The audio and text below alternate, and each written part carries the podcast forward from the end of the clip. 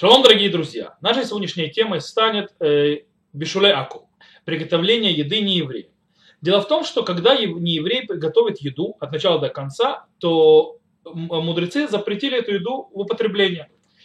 Э, у мудрецов первого поколения, у решуним, э, существует два объяснения этому запрету, этому постановлению мудрецов. Одно объяснение дает нам Рамбам и говорит, что проблема это хашаш хатнут. В чем имеется в виду? Имеется в виду, что когда мы едим у нееврея, то у нас происходит, скажем так, сближением с этим человеком, мы становимся более с ним близки, и это может привести к тому, что мы э, можем вступить в брак с его дочерьми или отдать своих детей, то есть брак, то есть в принципе это приведет к ассимиляции. И по этой причине э, мудрецы постановили, что евреям не, нельзя есть у неевреев. Но каким образом? Они сказали, что любая еда, приготовленная неевреем, запрещена евреям в еду. Даже если она сделана из кошерных ингредиентов. Это одно объяснение, которое мы находим у Рамбама. Другое объяснение приводит Раши. Он говорит, «Шема яхелейну давар таме». То есть есть опасность того, что нееврей может дать еврею некошерную еду, причем даже по ошибке. И для того, чтобы мы не входили, то есть не попадали под это, не встречались с этой проблемой, у нас этого не произошло, мудрецы запретили нам э, в, есть нееврейскую еду. На Аллаху, в конце концов, установлено оба объяснения. То есть оба объяснения и одно и другое, что проблема и хашашхатнут, то есть что есть проблема, что мы э, войдем в слишком близкие отношения с неевреем, что может привести к э, ассимиляции, к браку и ассимиляции, и также, что у нас есть э, опасность того, что мы съедим некошерную еду. И то, и то приведено на Галаху. Но очень интересно, что уже Талмуд Гмара Э, ставит некоторые, скажем так, э, ограничения этому запрету. То есть этот запрет не полный. Он не запрещает все-все-все подряд. Она говорит, что есть две, два ограничения, при которых этот запрет не будет работать. Первое, что запрет э, еды, который приготовил не еврей, она э, распространяется только на ту вид еды, которая называется давар хаулер шурхан малах, имеется в виду важные Э, э, еда, которую не стыдно поставить, скажем так, в высшем обществе, в приличном обществе, то это э, э, как бы эта еда будет запрещена. Поэтому, например, если было приготовлено кофе не евреем, так как вода, извините меня, это не та еда, которую ставят на шурхан лахим, то есть не ставят это на важные столы, то есть это как бы стыдно поставить воду, ее как бы пьют, но это не еда, с другой стороны, еда, еще есть одно правило, что еда, которая прошла уже процесс термообработки, э, треть приготовления, а вода, так как она пьется еще и живая, это еще одно правило, которое мы сейчас увидим, то в принципе с ней проблемы нет. Э, а также кофе считается это вещь, которая э, не ставят на царские столы, это пьют в конце. Поэтому само кофе это не едят. Таким образом нет проблем с кофе. Короче, то есть в принципе одно ограничение, что вещь, которая не достойна постоять на важном приличном столе, ее там не будет с точки зрения еды. Раньше считался хумус, например, таким, что хумус не ставят на приличные столы. Это еда, э, скажем так, э, более низких э, слоев общества. Второе правило, которое уже Гмара приводит, что запрет этот не распространяется, то есть запрет у мудрецов этот не распространяется на еду, которую, э, в принципе, э, не надо приготовление, она не должна проходить какое-то приготовление для того, чтобы это есть. Например, фрукты и овощи, которые можно есть живыми и сырыми, то даже если не еврей их приготовит, то запрета в этом не будет. То есть весь запрет распространяется только на такие вещи, которые невозможно есть без того, чтобы их приготовить. Это второе ограничение. Таким образом, э, у нас задается вопрос, как мы можем э, сделать так. То есть, допустим, у нас есть еда, которую, да, нужно готовить, и она серьезная еда, то есть она достойная еда стоять на хорошем, достойном столе и тогда будет запрет э, бишуле аку. Как нам эту проблему обойти? То есть, если не евреи это все готовят.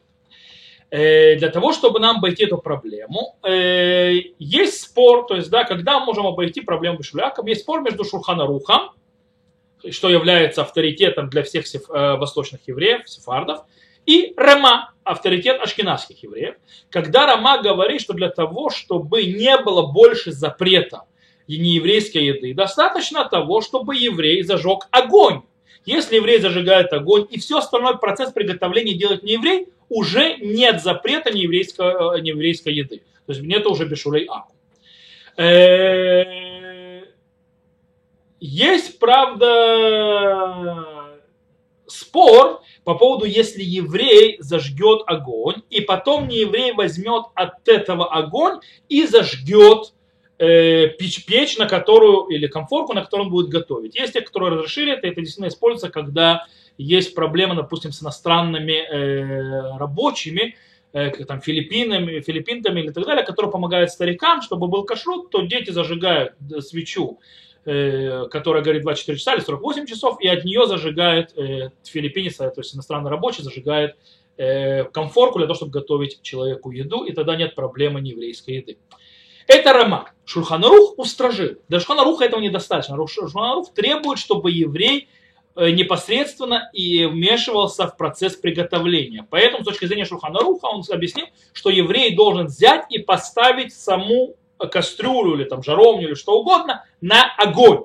Если он не поставил это лично на огонь, даже если он зажег огонь, этого недостаточно. Нужно, чтобы ров бешулоли да иудим. То есть для того, чтобы то есть большинство, больш, большая часть приготовления была на евреи. Поэтому если мы кастрюлю не поставим, то это вообще готовиться не будет. Поэтому, когда ставлю кастрюлю, в принципе, отсюда уже это основное действие для приготовления сделано. И этого достаточно. Теперь вопрос. И еврей, если он уже начал готовить, уже начал, уже поставил на огонь, уже готовится. Что можно сделать? Э, для того, чтобы разрешить эту еду, которая уже готовится. Э, нужно, для этого нужно, чтобы еврей вмешался в процесс приготовления Э, если еда не дошла до процесса треть готовки, то, что называется махаль бен друсай, то есть не прошло треть приготовления, то если еврей мешается, то третий снимет и поставит назад, то это решает проблему. Если же еда прошла уже термообработку на уровень дальше третье приготовление, то по мнению Рама достаточно того, чтобы еврей закончил процесс приготовления тем или иным образом. Снял с огня, домешал, туда досыпал чего-то и так далее. Но с точки зрения Шурханаруха этого уже недостаточно. Но можно облегчить в случае, когда есть очень большая надобность. Например, что если я выкину сейчас эту еду, которую приготовил не еврей, то это будет стоить мне больших денег. И для меня это тяжело. Кстати, по вопросу в Рубе, э, э, больших денег, э, он очень относительный. Например, бедняку вылить кастрюлю борща, это в Рубе, потому что он останется голодным на неделю. А, допустим, миллионеру вылить кастрюлю борща, вообще ему не моргнет даже. То есть, да, поэтому нужно знать, что когда действительно то есть, несет ущерб лично человеку, то есть ему тяжело это выдержать экономически, для сефардов, то тогда они могут положиться на Шурхана Руха. Э, и тогда, э, или, например, что шаббат приближается. Это, то есть, или, например, шаббат приближается, э, и уже нет времени приготовить другую еду, то и здесь можно, чтобы еврей снял то есть, с огня, то есть вмешался в обработку, и тоже можно разрешить. Это то, что по отношению с домом. Есть вопрос с ресторанами. Есть рестораны, всегда очень раз проверяют, то есть есть ресторан с кашрут обыкновенный и кашрут мегадрин. Так вот, если мы не брать вопрос мяса и так далее, то разрешение в мясе, скажем так, в молочных продуктах или в других вещах, то в принципе разницы нет. И очень часто разница между кашрут обыкновенный и мегадрин – это вопрос бишулей гой акум, то есть вопрос э, приготовления еды не еврейскими работниками, которые работают на кухне. Э, главный равенат Израиля идет за мнением Рема, то есть, да, облегчающее мнение Реба, и считает, что достаточно, чтобы еврей зажег огонь, и мы решили проблему. Поэтому сефарды, которые идут по мнению Шурханаруха, не могут есть в этих местах, по идее, по причине того, что Шурханарух устражает. Этого недостаточно только зажечь огонь. В любом случае, Рау Вадя Йосеф, один из э, центральных э, аллахических авторитетов э, сефардского мира в наши времена, он, э, скажем так, э, Меламед Схуд э, говорит, то есть учит, что ничего страшного, не то, что страшного, конечно, лучше устражать, но в принципе сефард, который ест с обыкновенным кашрутом в тех местах, где полагаются на мнение Рама, то он тоже не, больш... не нарушитель, он, э, все нормально. И почему он объясняет так? Говорит, во-первых, э, большой спор между мудрецами, запрещена ли еврей, нееврейская еда, сделана, то есть нееврейская еда сделана не евреем, когда не еврей готовит в доме еврея. Это вопрос, ну, это запрет мудрецов, то есть спор мудрецов. На Галаху мы не говорим, что это можно. На Галаху мы действительно запрещаем, даже если в доме еврея. Но э, есть мнение, тоже нужно знать. Вторая причина, по которой можно разрешить Трава Йосеф, потому что не еврей работает у еврея и нет э, большой опасности, что из-за этого они придут, э, из-за того, что подчинены, что они придут в близости, которая приведет к браку. То есть на этом Рау Вадя строит, и в конце своего ответа он пишет, что для сефарда, конечно, лучше устражить, но если он облегчает, то ему есть на кого положиться. Так говорит Рау Вадиусе. То есть, если мы подведем итог, скажем коротко, нееврейская еда запрещена в употреблении, если это еда, которая э, готовится, ну, ей нужна термообработка, нужна полная готовка, то есть ее нельзя есть сырой или в, в частичной обработке. И также это важная еда, которую можно поставить на приличный стол. Как решить эту проблему? У ашкеназов достаточно зажечь огонь, и тогда все остальное может приготовить не еврей, кошерную еду, естественно у сефардов нужно э, более значимое вмешательство еврея в процесс, поставить на огонь и так далее. В ресторанах, главный равенат Израиля, полагается на мнение Арама. Сефарды, восточные евреи, им лучше устражать, но если они полагаются на э, Тауду и на мнение э, шурха, э, главного равената Израиля как Парама, то по мнению Рава Йосефа у них есть на кого положиться. На этом все. Увидимся вскоре на других уроках.